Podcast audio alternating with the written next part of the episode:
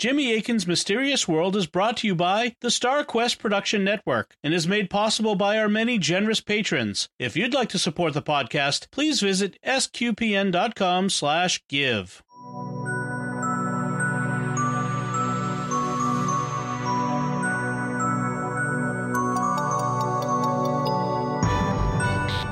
You're listening to episode 44 of Jimmy Akin's Mysterious World, where we look at mysteries from the twin perspectives of faith and reason.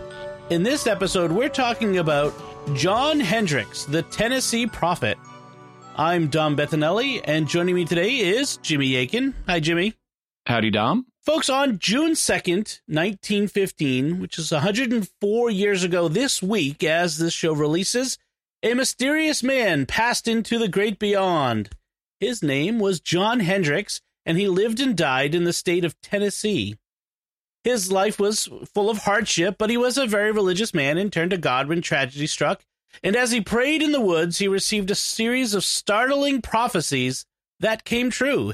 And that's what we'll be talking about on this episode of Jimmy Akin's Mysterious World. So, Jimmy, how do we know about John Hendrix? Well, I think people are really going to enjoy this episode. Very few people have ever heard of John Hendrix. I came across his story in a book we'll talk about later, and it was so fascinating that I went and did more research online. I got another book about him, just one exclusively on him. And he's absolutely fascinating. And so I think people will really enjoy this episode, even if they've never heard of him before. And I'd encourage them to share it with others because it's such a fun story. Basically, there aren't very many official records that date from Hendrix's lifetime. He was just a local man. He was only known as in his local community at the time. And so it's primarily through oral history that we know about him. After his death, after his most famous prophecy came true, people started writing about him and telling his story. But, you know, oral history is fuzzy, meaning that some of the details may not be accurate, but the gist of what people remembered about him should be accurate. And we'll have links to particular resources about him. But I want to mention one in particular. What particular resource is that? It's a book called The Story of John Hendrix by a Tennessee author named Myra Mansfield, and it's a small book, but it's really awesome. It both tells the story of John Hendrix himself, and it sets the context of the historical period, you know, what life was like on this kind of pioneer farm that he lived on. It gives you a sense of the hardships that people faced, just how, you know, they survived at the time. It's very quaint and homey. It describes what life was like in a way that's similar to, you know, family documents that I have in my own family. And it not only gives you a sense of the hardships they face, it also gives you a sense of the humor of the time. One of the things that I've noticed, like reading Mark Twain, is there was a sort of bragging humor that men would engage in about how manly they were and stuff. And after his death, one guy who had met Hendrix quoted him using an example of this humor. And according to the guy who met him, Hendrix said something along the lines of, "My name is Levi Tuffy, the toughest man that ever breathed a breath of fresh air. I clumb a thorn tree with no pants on. I walked a barbed wire fence with no shoes on. I squoze a she-bear till her brains were all on the ground. Now, if you ever want to know where I live on Tuff Street. The further down you go, the tougher it gets, and I live in the very last house." So it gives you a little sense of him as a person. I was really delighted when I ordered The Story of John Hendrix from Amazon, and it came in the mail, and I found that it had been autographed by the author. So Myra Mansfield had signed it, and I talked to her by phone, and she indicated to me that if you order it through Amazon, which I hope you will because it's a great little book, she autographs it. She was also very helpful to me in answering some questions I had researching the show, and so I want to say a special thanks to her. Excellent. Yeah, well, thank you, Ms. Mansfield. So then that brings a question. The next question is, who was John Hendrix? Well, in his professional life, he was a farmer from East Tennessee. He was born on November 9th, 1865 in Robertsville, Tennessee. So that was just a few months after the Civil War ended. His family had moved to that area to escape predation by Yankee soldiers, you know, because they'd come down and they were basically grabbing everything that wasn't nailed down to supply themselves because, you know, supply lines weren't great back in the day. And so that caused hardship for the locals, and some of them would move to get out of the area. And his family had done that. In 1888, John married a woman named Julia Ann, and they lived in a one-room log cabin that John built with the help of a few other men. They ended up having 5 children, and they were subsistence-level farmers. Unfortunately, John's marriage didn't last. What happened to his marriage? Around 1900, John was disciplining one of his daughters, whose name was Ethel, and he spanked her. And by coincidence, she immediately fell sick with diphtheria and apparently died a few days later. Oh. Julia Ann, his wife, grieving for the loss of her daughter, blamed the illness on John because he'd spanked Ethel. And so she packed up the other 4 children and moved to Arkansas. Eventually, she divorced him, and he never saw his wife and children again. Terrible. So yeah. He must have been devastated. How did he react? Yeah, well, he was devastated, but he turned to God, and he spent long hours in the woods praying. He'd go on these long walks. On one occasion, he received a mysterious message. In the woods, he said, as I lay on the ground and looked up into the sky, there came to me a voice as loud and as sharp as thunder.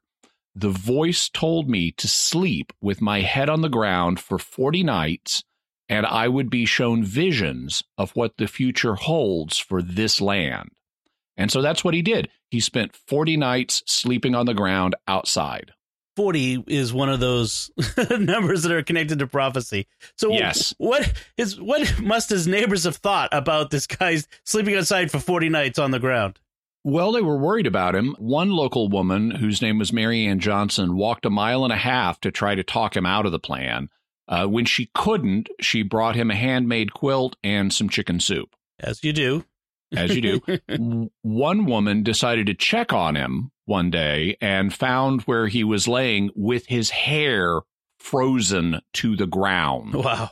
And she told neighbors, you know, that the way his voice sounded as he was praying, apparently he was praying while she was there, the way his voice sounded made her hair stand on end. So her hair was standing on end while his hair was frozen to the ground. So 40 days. What happened when the 40 days ended? He came back from the woods and started telling people about visions of the future that he had experienced. He apparently said that part of the time he had been in paradise, and he told people about the visions repeatedly and insistently, which is why people remembered all this in later years. Then what were his predictions, that these prophecies that he was seeing of the future? One of them was that there would be a new railroad line from Knoxville, Tennessee, that would pass by Robertsville. And he was extremely specific. According to the book, The Story of John Hendrix, he said it would run by Joe Cox's place at Edgemoor, then beside Tom Braden's farm down to Katie Worthington's place at Elza. He said they would build a bridge across the Clinch River at the lower point of Bradley's Bluff. Then they would build a tunnel right through the bottom of Black Oak Ridge. He said they would sink the Butcher Spring when they did it. So he's really specific about how this railroad line was going to be laid out. He also predicted that there would be an invention that would transport people and freight through the air. He said that someday lime, that's crushed limestone, someday lime would be used for fertilizer. And then he made a really famous prediction, his most famous. And that prediction was? Well, I'll quote it, at least the account we have of it. Quote, Bear Creek Valley someday will be filled with great buildings and factories, and they will help towards winning the greatest war that ever will be. And there will be a city on Black Oak Ridge. The center of authority will be on a spot which is middle way between Sevier Tadlock's farm and Joe Pyatt's place. A railroad spur will branch off the main L&N line and run down towards Robertsville, and then it will branch off and turn towards Scarborough. It will serve the great city I saw in my vision. Big engines will dig big ditches, and thousands of people will be running to and fro. They will be building things, and there will be great noise and confusion, and the earth will shake. I've seen it. It's coming. And he also, so close quote, he also said who would be alive to see his predictions come true and who wouldn't. And he was one of the people that he said he would not be alive to see this fulfilled. Could you quickly remind us when this was again? What year? Yeah. So this is around 1900. Okay. The year his daughter died. All right. And so so he's seen things like inventions transporting people and freight through the air. That's okay. Not yet. Okay. So what happened after he made these predictions? How did people react? Well, they nicknamed him the Prophet. So they just call him the Prophet, and they generally scoffed at him. A local boy named James Braden later recalled, he said, I got the last whipping I ever got from my mother for believing John Hendrix prophecy, and that was when I was about 9. And so it's an indication of how local people felt about this. They didn't want their children believing it. Yeah. Braden was born in 1891, and so he would have been about 9 in 1900 when the prophecies were given. For a time, Hendrix was placed in the county farm, and that was a county-owned work farm where people were placed who couldn't pay their taxes. It's possible that Hendrix was having trouble paying his taxes because he seems to have largely stopped working his land after his family left, and so he may have been short on cash. But I've also run across some accounts that says he was put in the county farm because people thought he was crazy. Ultimately, he escaped from the farm, and according to the story of John Hendrix, it is said that when he got home, he put 8 rocks across the front of his yard. The sheriff came and stopped at the rocks. He tried to get John to go back, but John refused. Then the sheriff looked puzzled, turned, and left. John called out to him, "That county farm is a terrible place and will be destroyed within 30 days. A few weeks later, lightning struck it, and it burned to the ground. Wow, that's a prophecy fulfilled pretty quickly. So were his other predictions fulfilled? Yeah, so as we said, he made them around 1900, and in 1902, the railroad out of Knoxville was having trouble getting the needed land rights from the citizens of Clinton, Tennessee, so they changed the route that they were planning, and the new route did run through the Edgemore and Elza communities. They did dig a tunnel through Black Oak Ridge, and a spring stopped running as a result of the construction. So all that happened. In December of 1903, in North Carolina, the Wright brothers achieved the first powered flight. So the airplane was now a thing. And so his prophecies were starting to come true. And a nice new thing for John Hendrix, in 1908, he got married again. And who is his new wife? Her name was Martha Jane Gregory, but people called her Ma. She had been previously married and had 7 children, one of whom was an adult. The youngest was a son named Andrew. And then a year after she and John married, they had a son named Curtis. And of course, John told the children about his visions, and he even used an axe to mark the trees by the farm where he said the railroad extension would be built. He also started to get some cred from his neighbors. One started thinking about how to make fertilizer from lime, and he built a big lime silo on his property. Is that a self-fulfilling prophecy? Maybe not. So we'll get back to that. It's not going to be fulfilled because of this guy. I just mentioned that he didn't figure out how to use lime as fertilizer. Oh, okay. But he did take what John had to say seriously. It shows that people were taking him seriously now. Right. So his prophecy that he wouldn't live to see his main prediction fulfilled hadn't come true yet. Obviously, he hasn't died at this point. So what happened with that? Well, in 1914, World War I broke out, and people started wondering if this would be the War of the Prophecy. The same year, one of Ma's daughters got sick with an infectious disease that had broken out in the community, and she died, which, happened to a lot of young people and a lot of other people back then. John also got sick, and his doctor diagnosed it as consumption, or what we today would call tuberculosis. John knew that because of his prophecy that he wasn't going to recover, and so he started making his final arrangements. He deeded part of his land to his adopted daughter and son-in-law so that they would be close to Ma and be able to take care of her after he died. He also said, I want to be buried on the top of the hill overlooking my little farm and apple orchard so I can keep the thieves out of my apples. And then he died June 2nd, 1915, at age 49.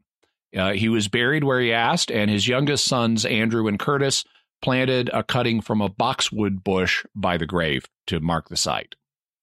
So now he has died, which means that his prophecy could come true. Was his prophecy about the transformation of that area fulfilled during World War I? No. World War I ended in 1918 without that prophecy being fulfilled, but others did start to come true. In the early 1930s, a British chemist named Percy Gilchrist developed a process for making steel, and as part of the process, it turns limestone into calcium phosphate, which is a fertilizer. And so the limestone to fertilizer prophecy came true. And then on December 7th, 1941, Japan attacked Pearl Harbor and America entered World War II. So the government began mobilizing resources to fight it.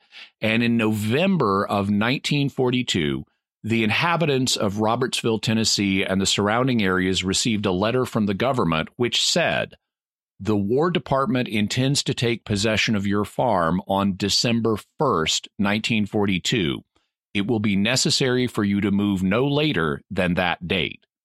So the U.S. government took the whole area under eminent domain, and everyone had to pack up and move in less than 3 weeks. Wow. So how did people respond? Well, they were frantic. Not only did they have to find new places to live, they also had to deal with their existing property. That included barns and silos full of hay and grain. They had livestock they had to deal with. They had all kinds of small personal possessions they couldn't take with them. And many had to simply abandon a lot of what they owned. But many also felt that the government must have a good reason for this and that it was important for winning the war. Interestingly, according to The Story of John Hendrix, each family cemetery was numbered with a small sign, and by sheer happenstance, the government numbered John's grave with a sign that read 40, reminiscent of his 40 days sleeping on the ground. Wow. What did the government want their land for? What were they wanted to use it for? Nobody knew. It was just some classified war project. But John's prophecy started to be fulfilled.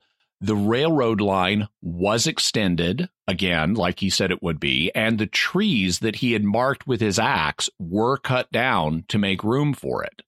According to The Story of John Hendrix, so this is Myra Mansfield writing, John had said that big engines will dig big ditches. To a common man 30 years earlier, when equipment was run by muscle, horses, or steam, these gas-powered engines he had seen in a vision must have been beyond his understanding. Then, just as John had said, a city was built on Black Oak Ridge. The North Ridge became covered with thousands of houses that were built at a rate of approximately one house every 30 minutes. The center of authority of which John spoke was indeed built between Sevier Tadlock's farm and Joe Pyatt's place. Rows of brand new office buildings were completed in only 2.5 months, opening on March 15th, 1943, called the Castle. It was the government headquarters. 3 factory sites were built in the secret city. The Y-12 factories fulfilled John's prophecy that Bear Creek Valley will be filled with big buildings where they will be building things. John had said thousands of people will be running to and fro.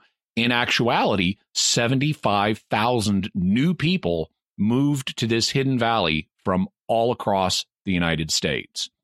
And so people didn't know what was happening at the site, but they knew it was important. Some of the locals got jobs there, and that included John's biological son, Curtis, that he had with his second wife. He didn't know what the project was, but he wrote his mother a letter in which he said, my dad said that place would be built, and they said he was crazy. Who was crazy?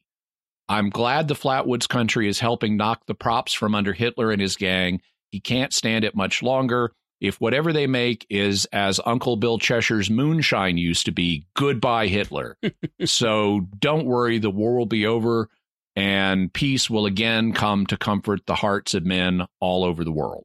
So how did they find what the government wanted their land for? On August 6th, 1945, people all over America turned on their radios and heard President Harry S. Truman make the following announcement. A short time ago, an American airplane dropped one bomb on Hiroshima and destroyed its usefulness to the enemy.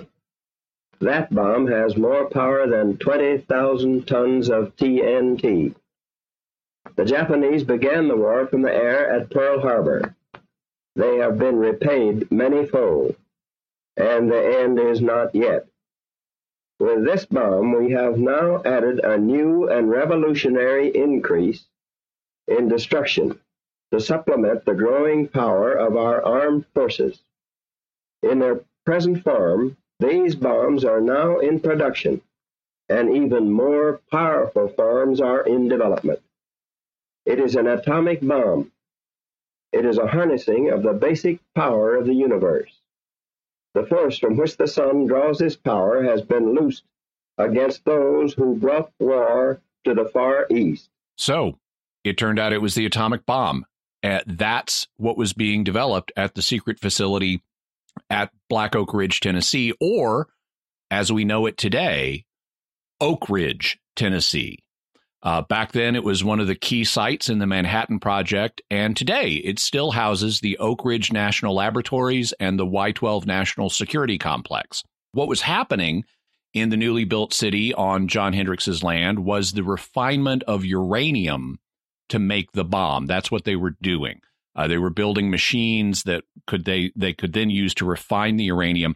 The reason for that is almost all of the natural occurring uranium on Earth is an isotope known as U-238, uranium-238. But that's useless for making an atomic bomb. What you really need is uranium-235, and that's less than 1% of the uranium on Earth. So one of the key tasks at the Oak Ridge facility was to separate U-235 out of the U-238 so that it could be used to make a bomb. The result was the Little Boy bomb that was dropped on Hiroshima, and it was a simple, what's known as a gun model bomb. The basic idea of a gun model bomb, which you can make out of uranium, is you've got two masses of uranium that are both subcritical, and then you slam them together really hard, like you fire one down the barrel, kind of like firing a bullet down the barrel of a gun. And when the two subcritical masses come together, they're just over critical mass, and that causes the chain reaction, which then makes them hypercritical and they explode. This is different than the Fat Man bomb that was used on Nagasaki on August 9th, a few days later. That was a plutonium bomb, which was an implosion model where you basically have a sphere of fissile material that you implode all at once. And that was those are much harder to make. And they had to actually test that. That was the first Trinity test, was of an implosion bomb. But gun model bombs are so simple. It's just bringing these two things together. They didn't even bother testing it. They knew it was going to work. So anyway, that's what the people at Oak Ridge were producing. And on September 2nd, 1945, Japan surrendered, ending World War II. And thus the people of the new city of Oak Ridge fulfilled John Hendrix's prophecy that they would help towards winning the greatest war that ever will be. So theories, what theories are there about how John Hendrix had these prophecies? Because information about this comes from oral history, the details are fuzzy, but basically there are two theories. Either John Hendrix accurately predicted that these events would occur before they did, or he didn't. Those are the two basic options we've got. So let's look at this from the reason perspective. And I'm going to gather we have a lot here for both a reason and a faith perspective. But let's start with reason. What can we say about this from the reason perspective? The big issue we have to deal with is the fact that it's oral history. John Hendrix did not write his prophecies the way the biblical prophet Isaiah did. Instead, he gave his predictions orally, the way the biblical prophet Elijah did. So there's a precedent for purely oral prophets, even in the Bible. That means that we're dependent on people's memories. One of the things I really like about Myra Mansfield and her book is that she's very aware of the fact we're dealing with oral history. She stressed to me on the phone the fact that this is oral history. And the book includes a note at the end which says, information in this book should not be relied upon as firm historical information until verified with other sources. Much information and many quotations were taken by the author from personal interviews or miscellaneous research sources. So that's a sign of good, balanced judgment in dealing with this. She's not being a sensationalist about this. She's being a good, responsible author. Because we don't have written records of the prophecies until after they were in the process of being fulfilled. We do have ones from before they were fulfilled, but they were already in process of being fulfilled.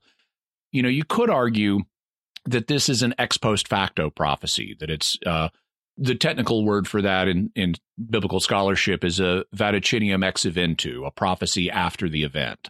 But that doesn't fit the evidence that we have here. We have multiple early sources indicating that people remembered Hendrix's prophecies, and specifically the one about Black Oak Ridge. The main account of it I quoted was from a book by George Robinson called The Oak Ridge Story, and it was published in 1950. So the story was already in circulation then, and we know it was in circulation even earlier. We have that statement by James Braden about how his mother gave him a whipping for believing Hendrix, and that was published in on November 2nd, 1944, in an issue of the Oak Ridge Journal. So we have an earlier record of Hendrix having given prophecies of some kind. Braden didn't say what they were. But then we also have that letter from Hendrix's son, Curtis, that he wrote his mom from Oak Ridge during the war, where he said that his dad had predicted that the place would be built and people called him crazy. I haven't been able to find a date for that letter, but it had to be between 1943 and 1945. So it was also before anybody knew what was going on. He did not know. He just felt it would be better than his uncle's moonshine. Right. So the evidence points to Hendrix having genuinely made predictions, at least the gist of which people remembered, and then they were amazed because the gist of what they remembered was actually happening. Now, you might say this is all just a coincidence, you know, that he predicted this stuff, but you could attribute anything to coincidence. I mean, literally anything that happens, you could say, oh, the obvious explanation isn't the real explanation. It's just coincidence. Sun came up for the billionth time in a row, just a coincidence. So it's possible this was just a coincidence, but that's not the direction the evidence points. Unless you're totally closed off to the idea of supernatural predictions, we have to take this one seriously because we have a number of independent witnesses involved. And Hendrix had made a strong impression on people, so strong that he's written up in standard histories of Oak Ridge, like the Oak Ridge Story. He's also written up in books on the history of the atom bomb and on nuclear power. In fact, that's how I first learned about him. It was in the book Atomic Accidents by the nuclear scientist James Mahaffey that I first found his story and that got me researching him. For years, there was a figure of John Hendrix sitting in a rocking chair at the entrance of the American Museum of Science and Energy at Oak Ridge. So, you know, people there were preserving his memory. And all of this suggests that he really did say things that people remembered and surprisingly came true, even if we can't press all the details of what they remembered. Could you give an example of that? Yeah. For example, the account of the main prophecy, as I said, I quoted from the Oak Ridge Story, and it's in it, Hendrix said that people will help towards winning the greatest war that ever will be. But the account given in Myra Mansfield's book, The John Hendrix Story, says that they will help towards winning one of the greatest wars that ever will be. So there's a little variation in detail. Similarly, you remember the account of how John escaped from the county farm and went home. Well, details on that also vary. Just to recap Mansfield's account, it is said that when he got home, he put 8 rocks across the front of his yard. The sheriff came and stopped at the rocks. He tried to get John to go back, but John refused. Then the sheriff looked puzzled, turned, and left. John called out to him. That county farm is a terrible place and will be destroyed within 30 days. A few weeks later, lightning struck it and it burned to the ground. So that's Mansfield's account.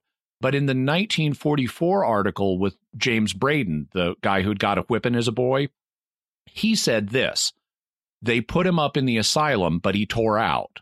He tore out and he come home. He went home to his farm and he got 8 rocks and put them in a row in his front yard. He said that the Lord had told him to put them there to smite his enemies. Well, old John stood there with his 8 rocks in a row, and when the commissioners came after him to put him back up, they decided not. So same basic event, little different account. Similarly, in 2006, the local historian D. Ray Smith published an account in The Oak Ridger, which said this: when John began to describe his visions, people thought him insane, and he was imprisoned for a time at the county farm. John, quote unquote, dug out and escaped, but was spotted by authorities. John shouted to them from outside the fence that the farm was an evil place and that within a month God would strike the building and burn it down.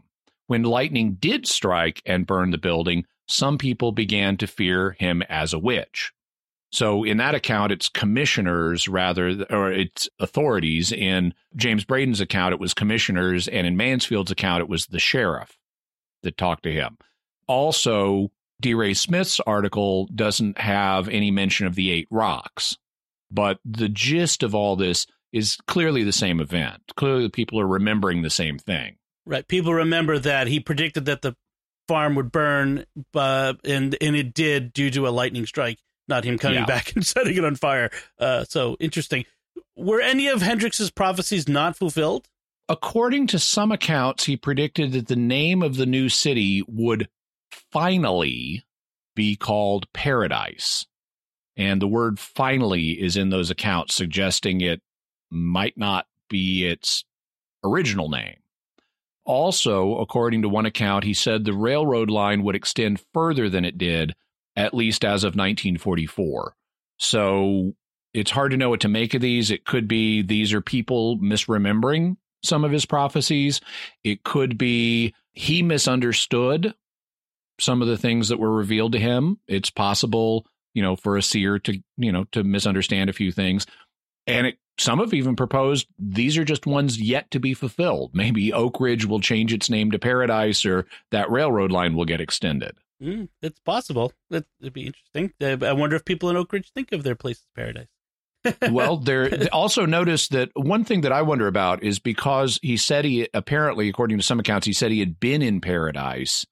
If that's the origin of the confusion, that some people thought that when he said he was in paradise, they thought, oh, that means he was the city he saw is going to be called Paradise. That's it. Yes. OK, I could see that.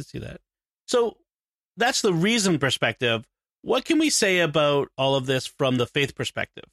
So, unlike many of our listeners, Hendrix wasn't a Catholic, and that meant that the local bishop didn't do an investigation of all this, so it's not an approved apparition. But God sometimes speaks to people who aren't even Christian yet. For example, the Emperor Constantine the Great and the early Christian author Arnobius of Sica, who lived in the 300s. Both of them converted to Christianity as a result of private revelations, and they weren't even Christian yet. So God can talk to anyone he wants.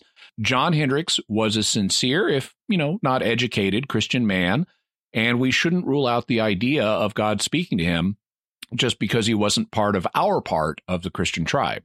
I think of Saul and Paul is another example of someone who wasn't Christian, although even more famous. Yes. Yeah. So what about this strange behavior, sleeping on the ground for 40 nights? There's biblical precedent for that. And sometimes God uses the background of someone he's giving a private revelation to kind of shape the revelation. And so Ezekiel 4 may have influenced Hendrix in this way.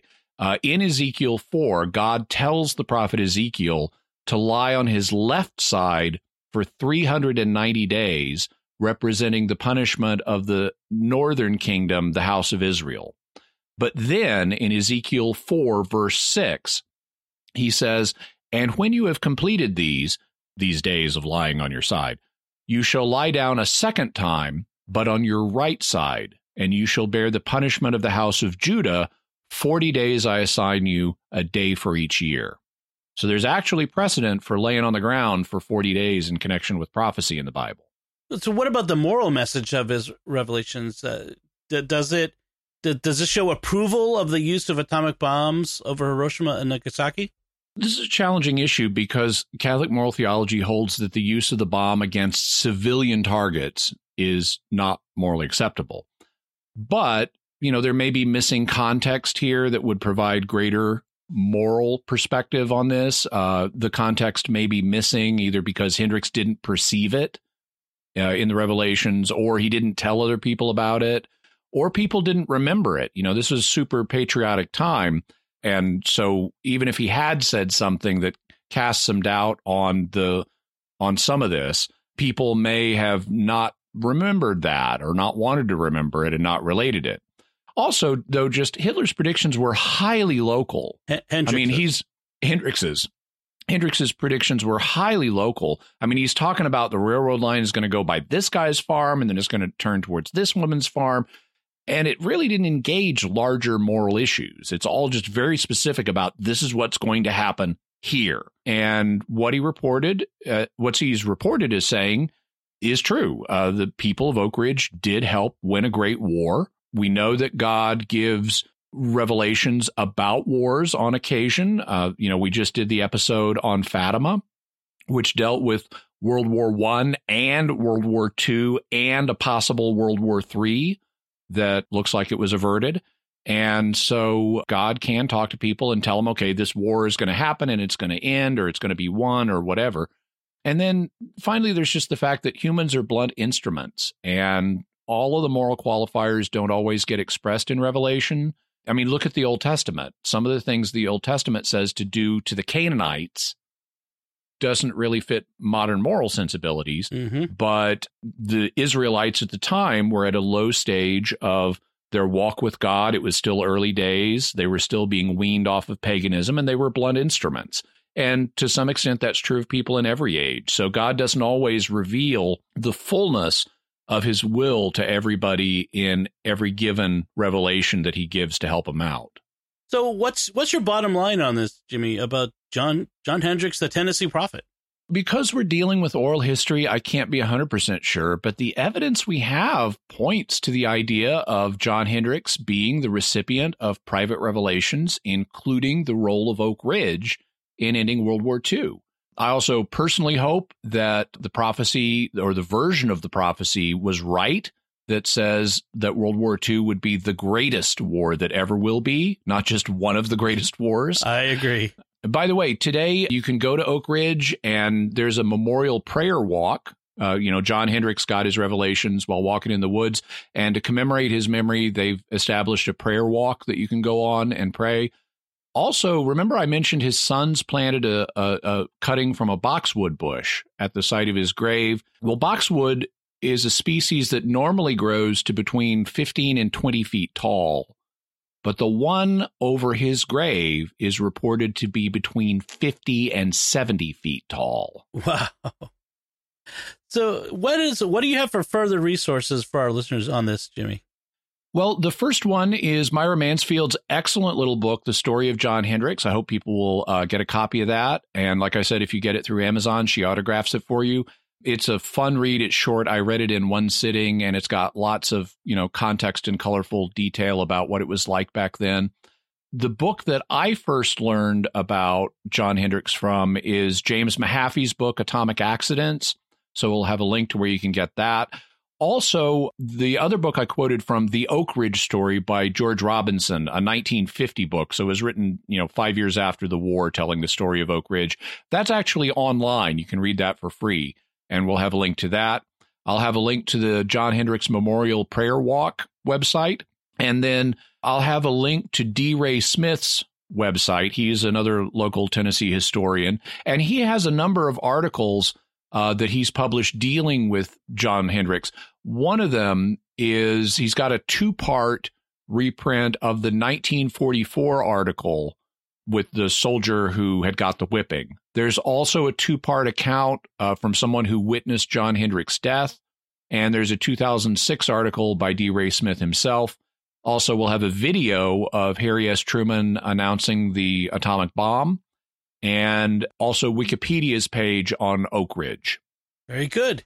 It's a great story about something I'd never heard of before, and just that this is one of the reasons I love doing this podcast with you. I learn something new all the time. I was just going to mention the James Mahaffey book has come up several times in the episodes we've done so far. It sounds like a great resource, so I think I'm going to try to make sure I get a copy of that and this story of John Hendrix, and I recommend listeners do too. Yeah, Mahaffey is a great writer, and it's amazing how he explains scientific concepts clearly and gives a history of nuclear accidents and makes it darkly funny at the same time.